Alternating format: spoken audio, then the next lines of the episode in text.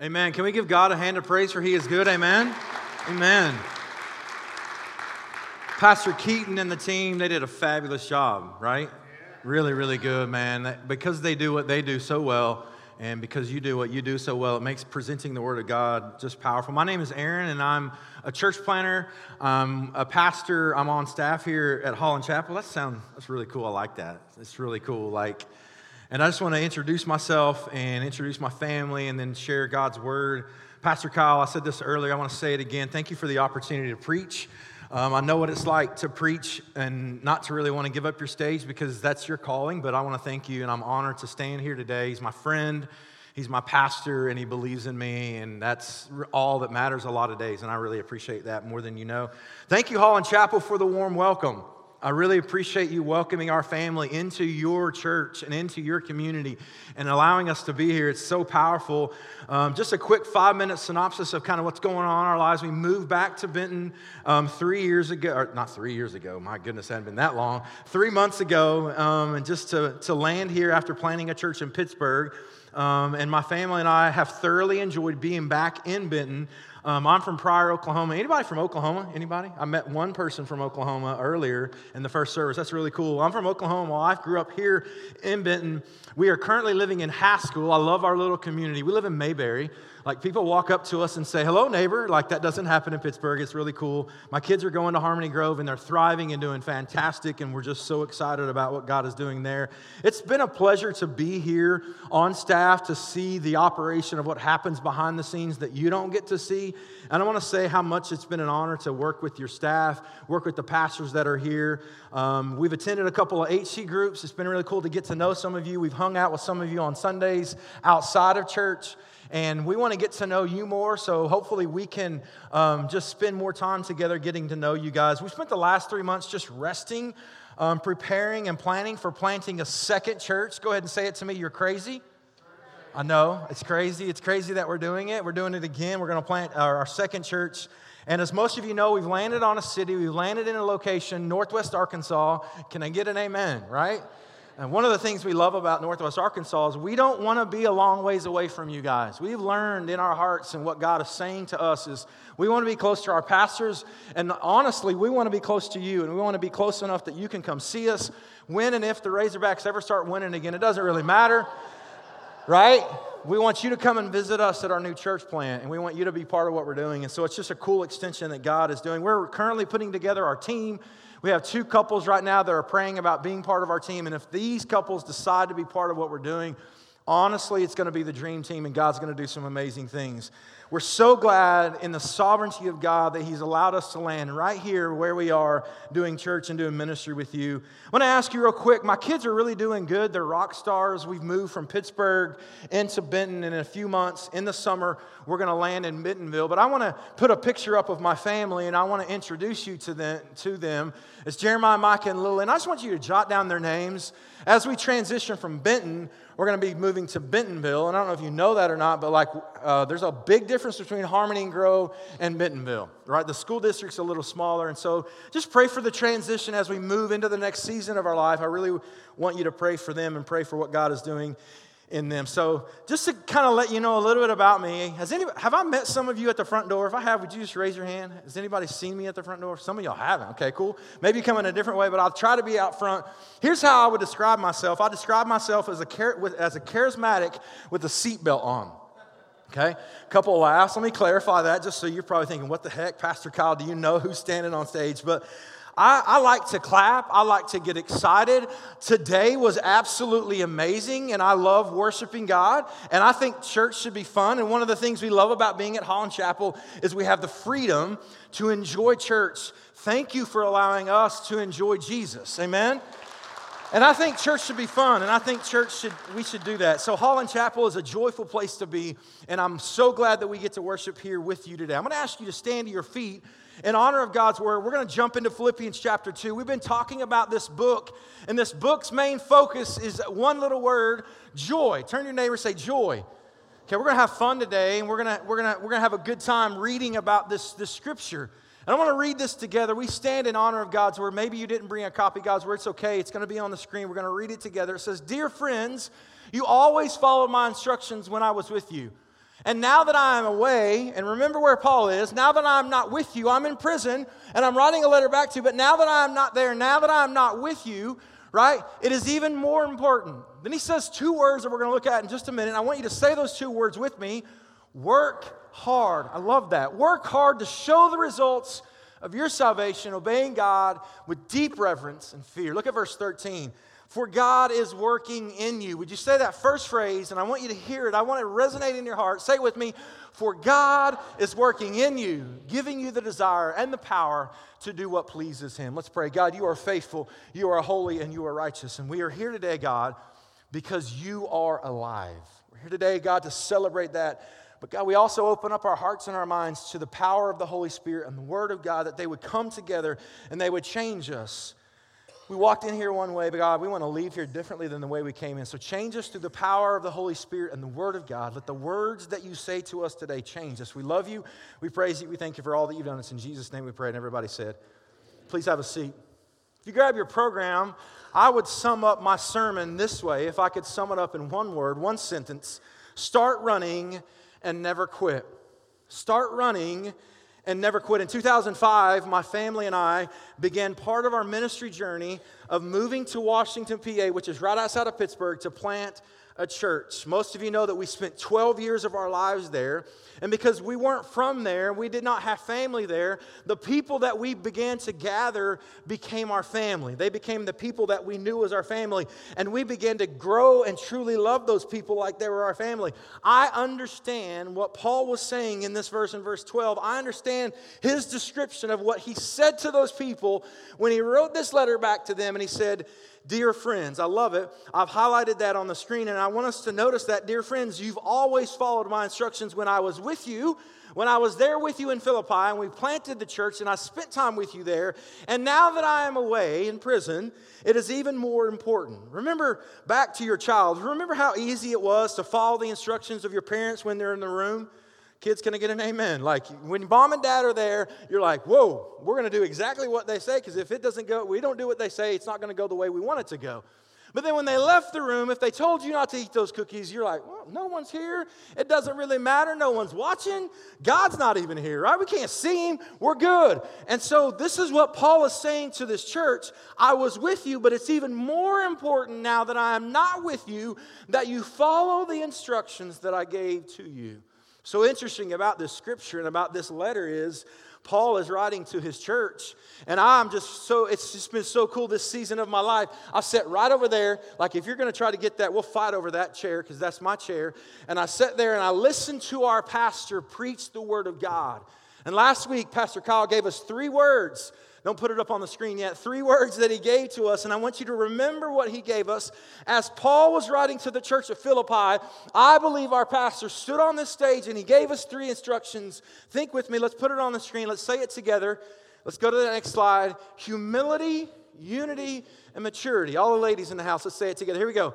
Humility, unity, and maturity. What I love about this church and what I see happening and why we love being here is because we see what is happening in this church. We see humility, we see unity, and we see maturity. We love it. Can I get an amen? It's so good to be part of what God is doing right here at Holland Chapel. But I want us to move to verse to the end of verse 2 and look at this word work. Verse the end of verse 2 it says this, work hard to show the results of your salvation obeying God with deep reverence and fear. And then the very first part of verse 13, he says, For God is working in you. Let's talk about this phrase work and working hard and working in you. I'm currently working on trying to get fit. When I came to, to Arkansas from Pennsylvania back three months ago, I felt like I was fairly fit. But I've, I've been reintroduced to something in the culture here in the South called good food, right? It's barbecue, it's catfish, catfish, catfish, it's catfish, that's Pittsburgh. And what, uh, here's what always comes after, after every meal in Arkansas you got to have dessert. So, what I'm understanding is I've been to some, some, some HC groups and just straight up, like, you guys love to eat, right? I mean, and so for me, what I'm experiencing is I got to work hard to stay fit. It's not like it was in Pittsburgh where we had no fried catfish, we had no barbecue, and we didn't have sweets. So you understand working hard. I got a quick question just to poll the audience. Anybody here like to run, work out, or do yoga? Anybody? Okay, about there's about five or ten of us that like to work out. How about do you like to work out? Maybe you don't like to work out, but you do it anyways. You know you need to, and you're okay. Then who just, I hate working out and I don't want to work out. Good. I'm, we're in a safe place. You can be honest and authentic about what's going on in your life. I'm seeing Pastor Kyle, we need to work out a little more. But what I'm seeing here, though, let's take that, let's transfer that into kind of the, the sports arena, into like what it looks like to work hard. Look at that verse 12. Paul says this work hard to show the results of your salvation.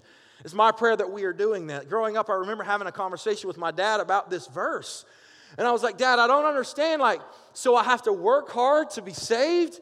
And the answer then that Ralph Johnson looked at me and he gave me was, no, that's not what the scriptures say. And in 2019 at Holland Chapel, what I've experienced and what I hear from the God, from the stage, do we have to work for our salvation?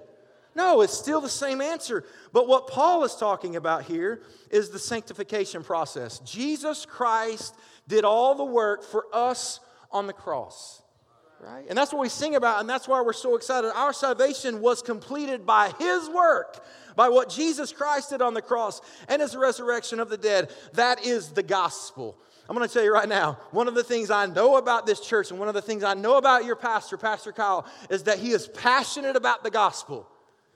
That's a great place to say amen. He needs to hear that. He is passionate about the gospel and he preaches with passion because he knows that at the end of the day, the gospel is the only thing that really matters. And that's really where we are and where why we want to be here. Paul's talking about a sanctification process that happens through discipleship. I love the way Eugene Peterson put it.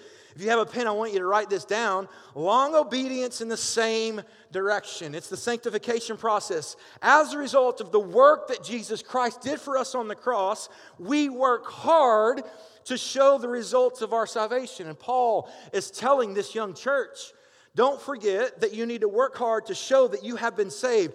That's what it looks like to start running. Everybody say it with me start running and never quit. The running, the race began at the cross, and the finish line is heaven. And so Paul says to this church, start running and never quit. Look at verse 13. God is working in you. God is working in you. I want us to camp out here for just a minute I want you to hear this from my perspective and from our perspective, from being here for three months. I want you to hear this God is at work in this place. Okay, you need to hear that. We say it a lot in our staff meetings. You might have talked about it in your leadership, but just you, the regular person, maybe you're thinking about being part of what's happening here. I'm going to tell you, you can go around and look, but I'm going to tell you right now, I've been here, I've been to a lot of churches, and I'm going to tell you right now, God is working in this place. He's working in your pastors. Can we give them a hand? Let them know how much we appreciate them. Amen. Thank you guys for leading us to start the race and not finish. I'm going to tell you right now, I've only been doing this second church plant two about three months, and I'm going to tell you, I went home sometimes like I, I don't want to do this anymore. And my pastors look at me and they're like, "You're not going to quit. We're going to finish the race. But they also, I, I, hear it in the HC groups. I hear it. God is working. Look at our student ministry. Look at the baptisms. Can we give God a hand of praise for people being baptized? God is working in this place. And I don't know about you, but I want to be part of that. I want to be a part of a place where God is working. And this is what Paul is saying to the church at Philippi, and that's what he's saying to us. So, what is he doing? He's working in us. Look at verse 13 giving you the desire and the power to do what pleases him. Now, hang on with me for just a moment. Let's talk about that. Aaron can't get that done on, in his own power. I've tried it. I've tried doing it on my own. I can't consistently seek to please God and muster up enough power or strength to please Him. I need a supernatural power working in and through me. Pastor Kyle gave us exactly who that was last week. Who is the supernatural power? We sang about it earlier. Who is he? The Holy Spirit. You ever been to a service before and you went to a church or went to a service and you're like, ooh, he isn't present, right? Been in a situation. The Holy Spirit is here and He is working, and we need to invite Him in and say, Holy Spirit, if you don't show up today, this isn't going to happen. The Holy Spirit has to work through us if we are going to run the race that is set before us and not quit, we need the Holy Spirit as our comforter and our encourager to not give up. Many of us, many of you in a, in a just look around. Look how many people are here. It's okay to look around. Sweet, I got some people that are brave enough to do that. In a crowd this size, would you imagine that there's probably someone who's going through a difficult situation right now? And you're on the verge of quitting. You started the race, you've given it all you got, and now you're like, God, I just can't do this anymore. We're here today because iron sharpens iron. I was standing right here on the front row and I was like, why do I like it so much here? Because knowing that you are behind me, it gives me confidence in the power of the gospel that we can keep moving forward.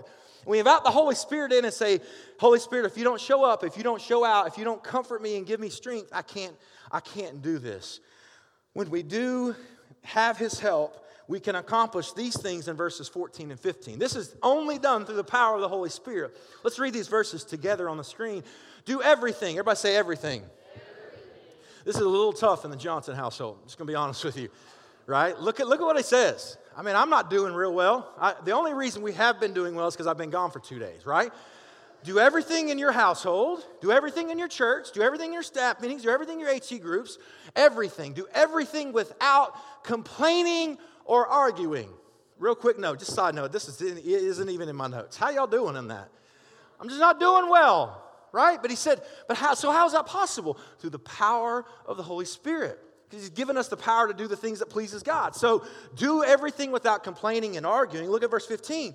So that no one can criticize you. Live clean and innocent lives as children of God, shining like bright lights in a world full of crooked and perverse people. Does that task not seem overwhelming and it's unattainable? God, how are we going to do that? I've given you the Holy Spirit who lives within you to give you the power to do the things that please me. Look at verse 16. I love this verse. Hold firmly to the word of life. Then on the day of Christ's return, I will be proud that I did not run the race in vain and that my work, say it with me, was useless, was not useless. I'm sorry. I don't want to run without purpose and without a reason.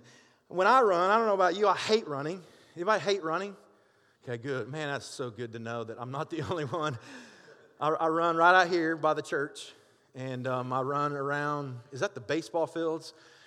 And I'm like, this is terrible. Like, I hate running now. I'm to talk about my running experience in just a moment, but I don't know. Some of you didn't raise your hand that you like to run, but if a bear came in here, I, all I got to do is outrun you. You know what I'm saying? Like, I'm going to find the fastest way out of here, and hopefully, I'm going to save my family. We gone. We're, we're out because we're, but we're going to run with a purpose.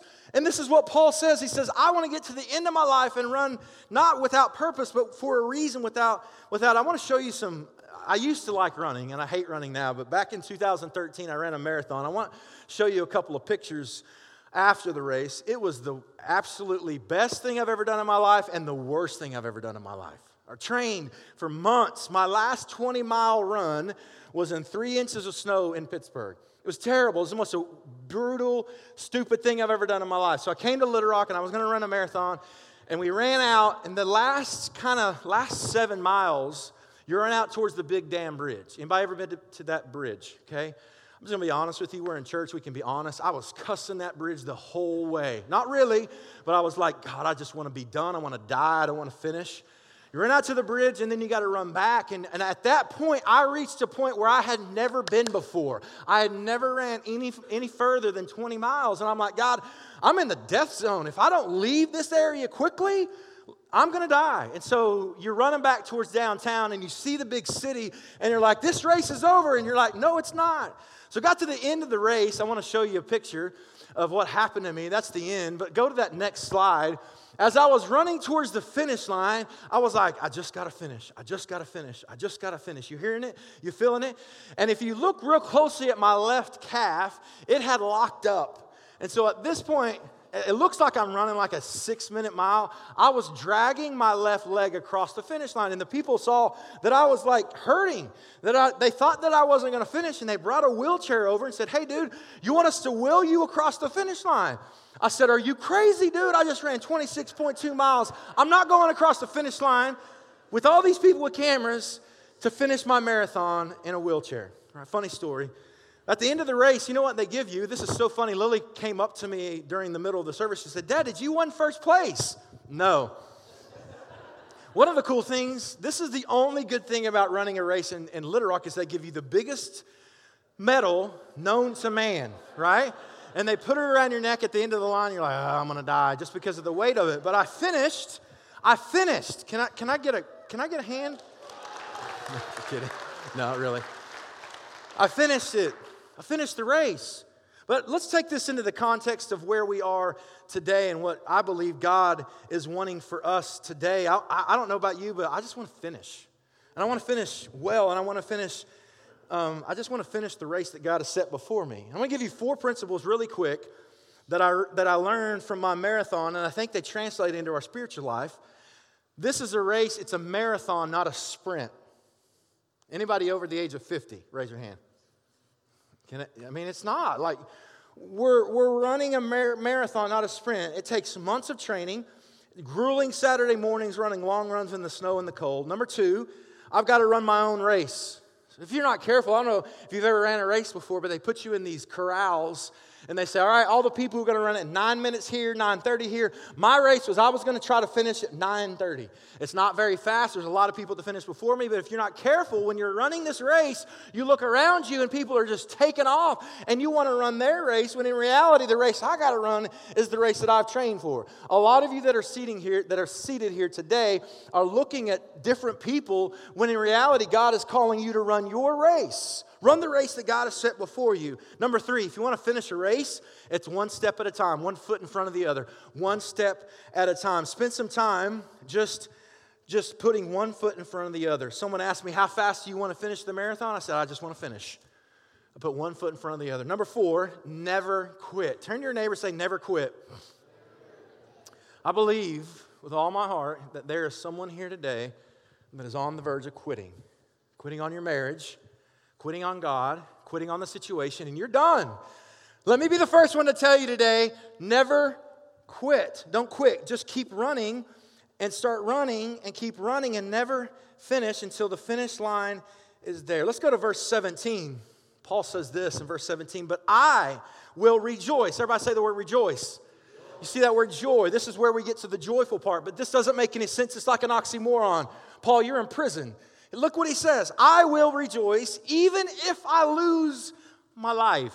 How, does that make any sense to anybody here? He's like, I'm going to be joyful even if I have to give up my life for the cause of Christ, pouring it out like a liquid offering to God, just like, and I, I, want to hang on this phrase for just a moment, just like your faithful service is an offering to God. I want to stop right there because this means so much more to me than it has ever meant before.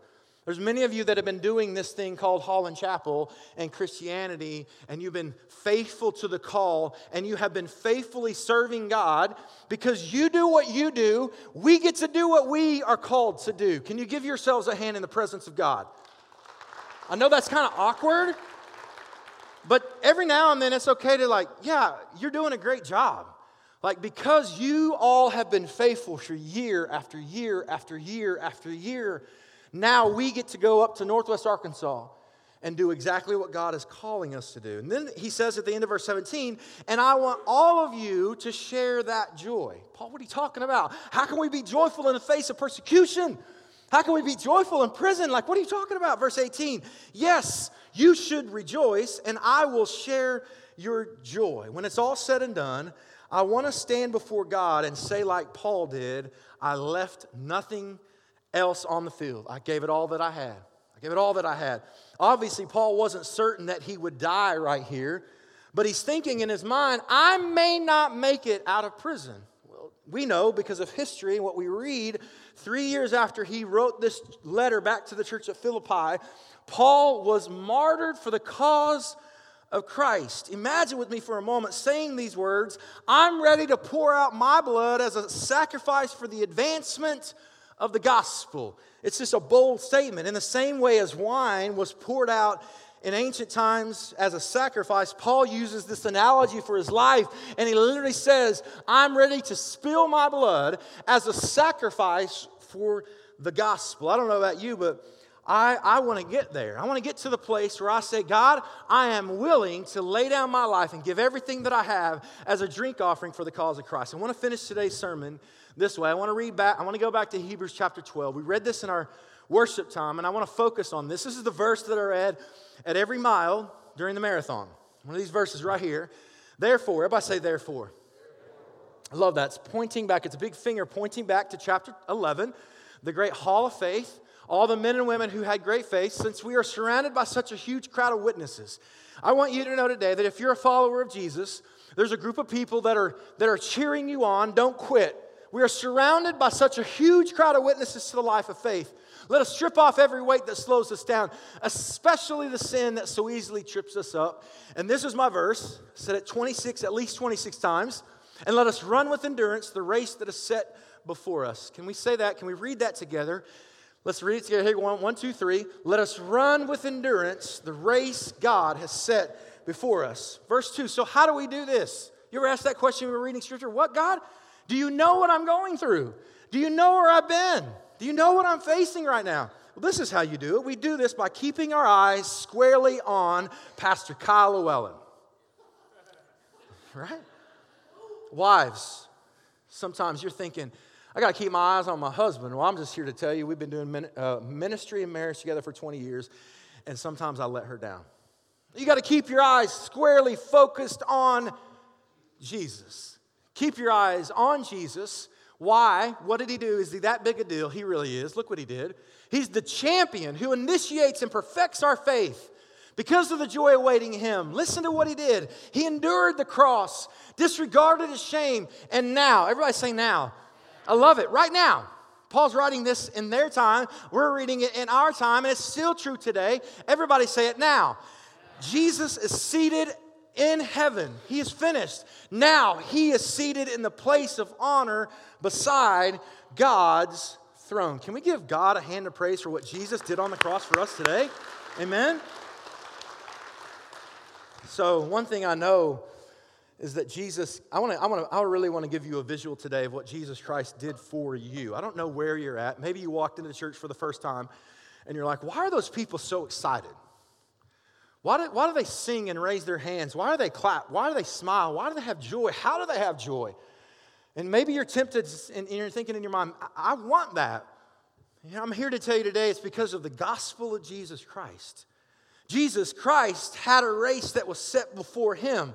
Imagine with me, believers, those of you who are followers of Jesus, what if Jesus had said, I'm done? I'm quitting before the race is over. I'm quitting before the finish line. The finish line for Jesus was the cross. Imagine with me for just a moment if Jesus got to the garden and he had that conversation with his father and he said, God, if there's any other way that this could go down, let this cup pass from me. And he literally walked out of the garden and said, I'm done. But here's the amazing thing about that story is Jesus didn't quit until the finish, until the race was finished. He marched up that hill towards that cross and was crucified on a cross for me and for you. So why did Jesus die on a cross? Why did Jesus die? Why did he shed his blood? This is an analogy, this is a picture. Why did Jesus have to shed his blood on the cross? The scriptures tell us so that you don't have to die. See, Romans chapter 3, verse 23 says, For the wages of sin is, that's Romans 6 23, Pastor. Romans 6 23, help me out. Romans 3 23, for all have sinned and fallen short of the glory of God. Romans 6 23, for the wages of sin is death. What we deserve as a result of us being sinners is we deserve to die. But Jesus Christ came and died for you so you don't have to die. And if you're here today and you don't know Jesus Christ as your personal Savior, it is our prayer. As pastors and leaders in this church, our deepest desires is that you would accept Jesus Christ as your personal Savior. That you would come face to face with the cross and you would say, Jesus, I'm a sinner and I'm messed up and I can't do this any longer on my own. I put my faith and trust in you and you alone. So here's what Jesus did Jesus literally shed his blood on the cross and poured out his blood as a drink offering for us so that we could be saved. Would you bow your heads and close your eyes for just a moment? I want us to pray. Give the Holy Spirit an opportunity to move in this place in the still small voice in the way that only He can. Holy Spirit, move in this place. If there is someone here today that doesn't know Jesus Christ as their personal Savior, our prayer is that today they have heard and literally see the gospel as it is. that Jesus Christ died on a cross, He shed His blood to forgive our sin. There's someone here today that needs to accept Jesus Christ as their personal Savior. God, today we ask and pray with all that we have. Every believer in the house today is praying, God, save someone today. But God, then there, there's believers that are here that are running a race that seems overwhelming and they don't know what to do and they don't know where to turn. And my, God, maybe they want to give up. My prayer is that they won't quit, that they will not give up. God, we love you and we praise you. We thank you for all that you've done in our lives. We thank you, God, for what you're doing in our lives. God, I thank you for what you're doing in this church. I thank you for all that you are doing today. God, that the Holy Spirit is present, that He is moving and He is speaking, He is convicting, He is pulling, He is prodding, He is speaking, God, and I pray that we would respond. There's someone here today that doesn't know Jesus. I pray with all my heart that they would be saved. There's a believer here today that's on the verge of quitting and giving up, God, remind them today that they're not alone. Don't have to run the race alone. They have the Holy Spirit that is within them, that, that comforter, that encourager to keep moving forward, putting one foot in front of the other with our eyes focused on our champion, Jesus. God, we don't give up. We continue down the race that you called us, and we will never quit. We love you. We praise you. We thank you for all that you've done. It's in Jesus' name we pray. And everybody said,